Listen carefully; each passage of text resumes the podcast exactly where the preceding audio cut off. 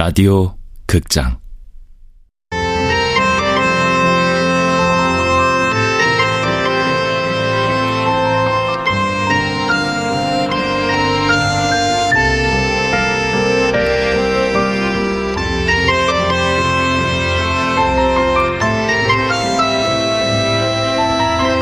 통영이에요. 지금.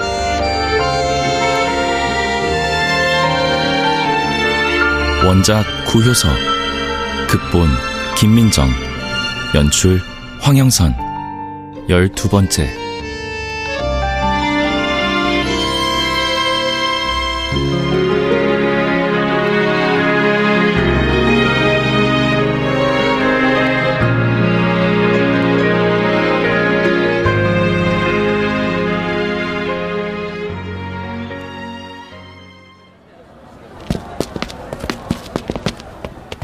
그런 겨울 언덕이었던 주은우가 살아나 내 옆에 와 있었다. 벚꽃 날리는 계절, 파릇한 풀포기에 그와 내가 나란히 앉아 있다. 희리나, 오늘 보자고 한 건 우리의 만남에 용건이 있었던가? 널 다시 만난 뒤로 늘 그랬던 거긴 하지만 네가 보고팠던 이유밖엔 없어. 은우 오빠. 곧 대통령이 바뀔 거야. 시민들이 쟁취한 직선제로. 그의 목소리가 들떠 있었다. 그래. 세상이 좀 여유롭고 살만해진 걸까? 여전히 살얼음판을 걷는 느낌이기는 하지만 해마다 공안 당국에 의해 수배가 연장되는 주은우를 만날 수 있으니까. 만나고 싶으면 만나지니까. 그리고 오늘은 그가 나와 눈빛을 맞추었다. 나랑 있어줘.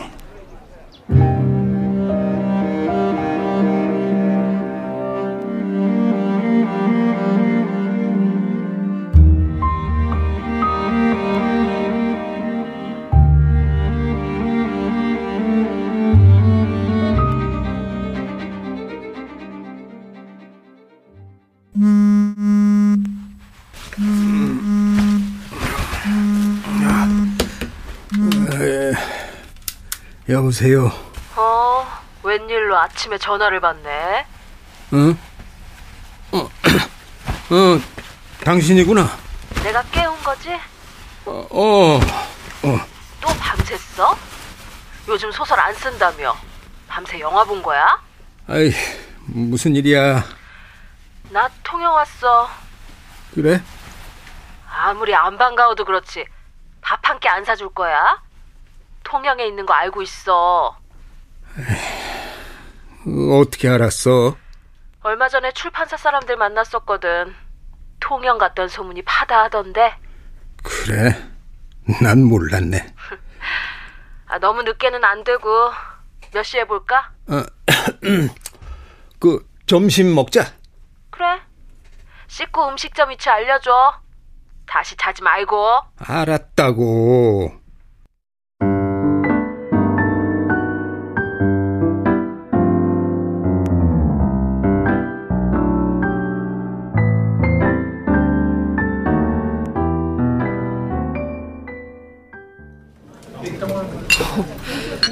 당신 이 식당 엄청 오나 보네. 안 그래. 당신이 이 도시에 왔으니까 그렇지. 내가 이 도시에 온 것과 이 식당이 무슨 상관? 당신 도다리 쑥국 먹으러 내려온 거잖아. 도다리 쑥국철이 슬슬 시작됐으니까. 내가? 어? 도다리 쑥국이라면 이 집이 최고거든. 내가 도다리 쑥국은 무슨... 참. 어, 당신 좋아했잖아. 형편없는 기억력이나 자기 짐작으로만 사는 거나 참 여전하시구만. 어? 아우 지겨워. 어. 어이구 뭐 아닌가? 자기가 먹고 싶어서 온 거면서 남 핑계 대기는. 그것도 변한 게 없어. 어쨌든 이 집 도다리 쑥국은 누가 먹어도 후회할 리 없으니 잘 온 거야. 아 그리고 저기 좀 봐. 뭐 뭐, 뭐 어디 뭐? 도다리 쑥국도 맛있지만 이 집의 백미는 막걸리라지요. 그것도 양은 주전자에 부어주는 막걸리.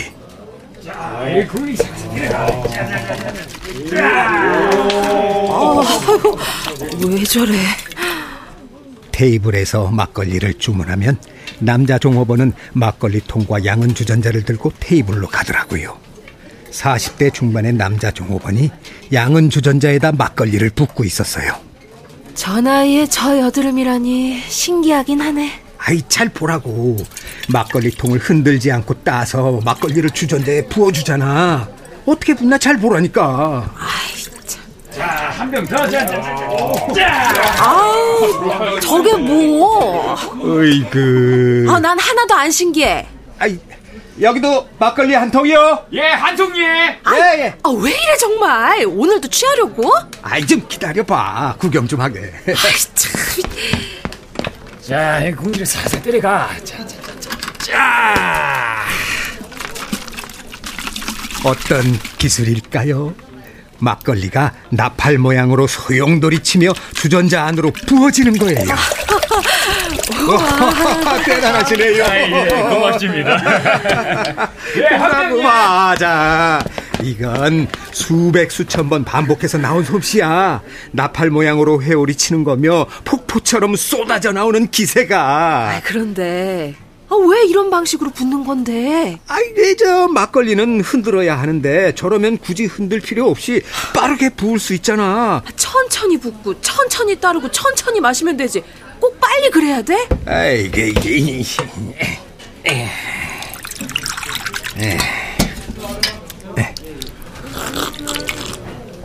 와, 당신은 사람이 꼭 그런 식이지. 응? 이 식당에선 다들 막걸리를 이렇게 마셔. 그리고 즐긴다고 있는 그대로를 긍정 좀 해봐.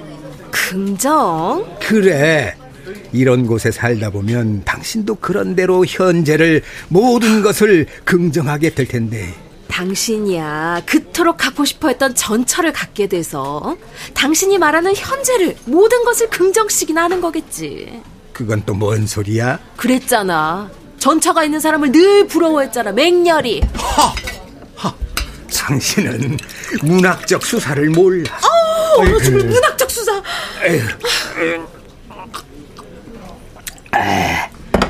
저 친구 잘 봐.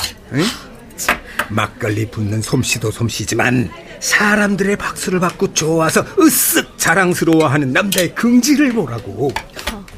저 나이에 저토록 천진할 수 있는 이유는 뭘까? 다들 그걸 신기하게 생각해. 많이 팔면 보너스라도 더 받겠지. 술손님의 박수로 하루하루 살아가는 사람의 웃음을 아무 데서나 볼 수 있는 게 아니잖아. 현실 긍정의 힘, 어수룩한 사람이라고 웃어넘길 일이 아니야. 아, 누가 웃어 넘겼다고 그래? 막걸리를 꼭 빨리 마셔야 되는 거냐고 했다가 별소리를 다 듣네. 대화는 내내 티격태격, 서로를 책망하는 분위기였지만 어쩌면 반가움의 표시일지도 모르겠네요. 나 굴전 먹을래. 응. 어, 여기 굴전 하나 그리고 막걸리 하나 더요. 예. 이 동네 먹을 게 많은가 봐. 헐, 먹을 게 많냐고? 아닌가? 나 참, 에이그,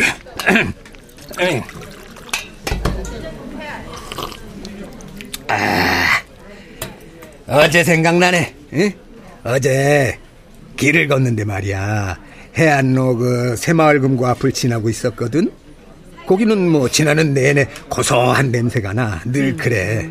그 친구인지 아니면 모녀인지 알 수 없는 두 여성이 지나가는 거야. 근데 그중 키가 좀 더 커 보이는 여성이 뜬금없이 뭘 했는 줄 알아? 뭐? 어머, 얘 여긴 꿀빵이 유명한가 봐. 이러는 거야. 꿀빵이 유명한가 봐, 알아니? 뭔데 그게? 꿀빵? 헐. 그 나이에 그 말 참 안 어울린다. 어? 헐이라니. 헐이 어때서? 아이고, 우린 참 안 어울린다. 이런 말도 못 받아주다니. 그러니 같이 못 살았지. 아이 천천히 마셔. 아유. 자고 갈 거야? 그래야지. 아이, 어쩌지? 방이 개판인데 좁고. 누가 당신 방에서 자겠대? 진짜 헐이다. 어이, 그럼 스탠포드 호텔 국제음악당 옆 여긴 왜 온 건데? 루체른 심포니 통영 국제음악제 개막 공연이야. 음악제 라인업 알려줄 테니까 먹는 것만 밝히지 말고 공연도 좀 봐. 응? 긍정의 힘으로. 아이고 그래. 아이고 아유. 음. 당신이야말로 통영에 왜 온 거야? 여기 여자라도 있는 거야? 헐. 아이, 그거 자꾸 할래?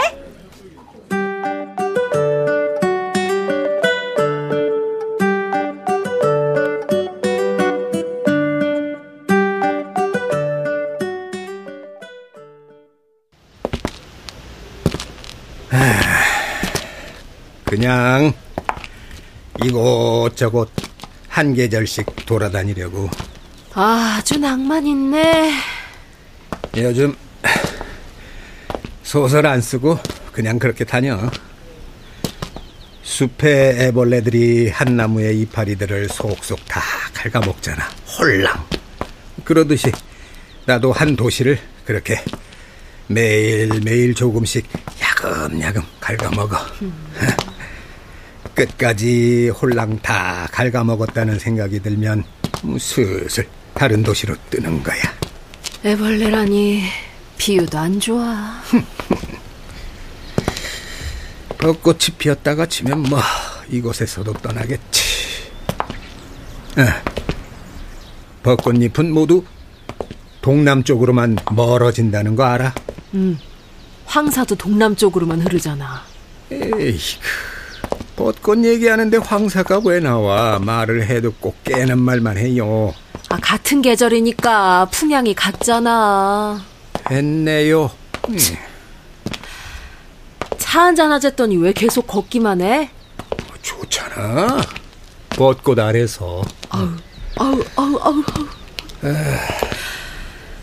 에휴, 벚꽃 금방 지는데 곧 떠나겠네. 그러게. 이 올해 벚꽃이 일찍 필 줄 어떻게 알았겠어. 다음은 어디로 갈 거야? 글쎄, 계획 없는 건 여전해. 응? 참 사람 안 변해. 그치? 아이고. 그럼 변할 것 같으면 그만하자. 어.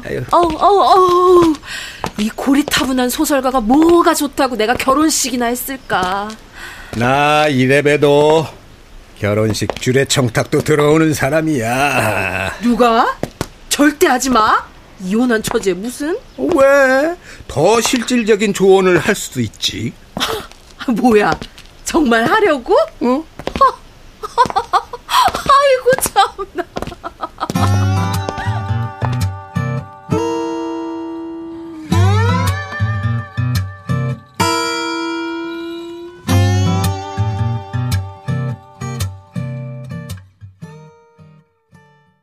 형은 혹시 주례 같은 거 부탁받아 본 적 있어요? 난 그런 적 있어요. 딸이 결혼을 하게 됐다며 대학 동창이 주례를 부탁한 거예요. 요즘 무슨 촌스럽게 주례냐. 양가 부모 덕담 정도로 대신하더라. 굳이 나 같은 사람을 주례로 내세울 필요가 뭐가 있겠냐는 의미를 우회적으로 돌려 거절을 했었죠. 아, 나 같은 사람이란 결혼에 실패한 사람이요. 그런데 이번에 또 주례 청탁이 들어왔어요.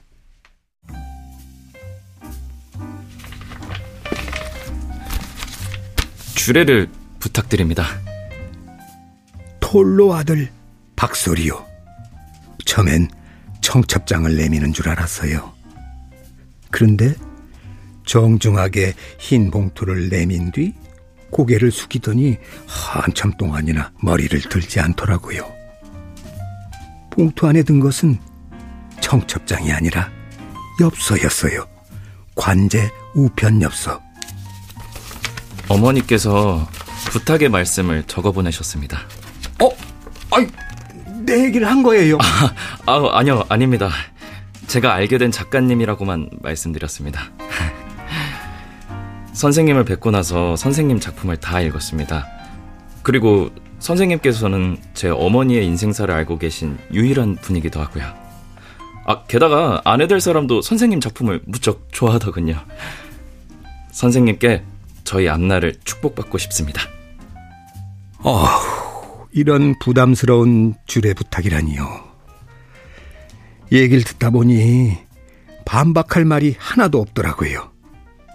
엽서에는 톨로의 그녀가 시장 상인들에게 보냈던 엽서의 필체와 똑같은 글씨가 적혀 있었어요. 초면에 무례인 줄 알면서 외람되이 몇자 적습니다. 제 자식이 불비하여 선생님께 실로 어려운 부탁을 드리려나 봅니다. 선생님께서 혼인을 축복해 주신다면 더 없는 영광이겠다고 아들이 자꾸만 저럽니다. 어미인 제가 직접 찾아뵙고 간곡한 부탁의 말씀을 드려야 하오나 형이 생각하기에 어쨌을 것 같아요? 내가 부탁을 받아들였을까요? 사양을 했을까요? 묻는 모양을 보니 아무래도 수락을 했을 것 같은가요? 네, 하겠다고 했어요. 좀 더 그럴싸한 이유가 있으면 좋을 텐데, 어쨌든 하겠다고 했어요. 왜냐면, 그런 게 있으니까. 궁금한가요? 대뜸 말해버리면 재미없을 테니까, 그건 다음에 말할게요. 다음에. 고맙습니다, 선생님. 아버지에 대해서는 얼마나 알고 있어요?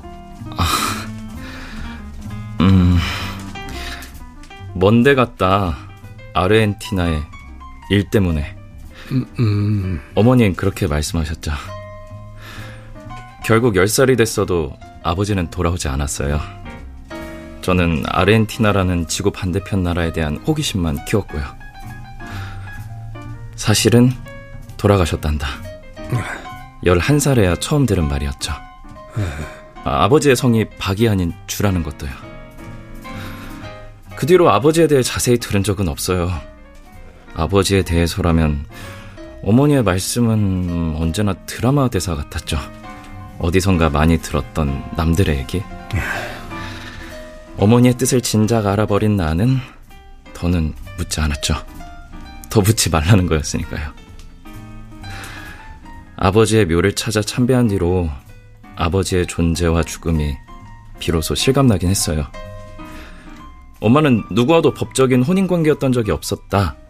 이 말을 들은 것도 6년밖에 안 됐어요. 그러니 아버지는 언제나 저한테는 빈 과로였죠. 저도 곧 아버지가 될 텐데.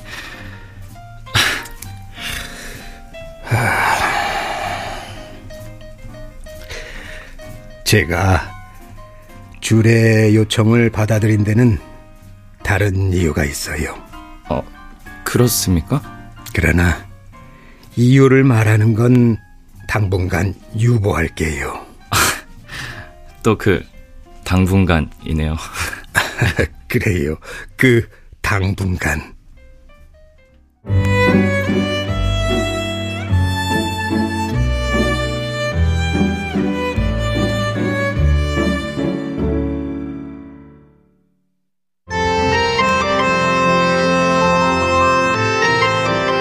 라디오 극장 통영이에요 지금 구효서 원작 김민정 극본 황영선 연출로 12번째 시간이었습니다.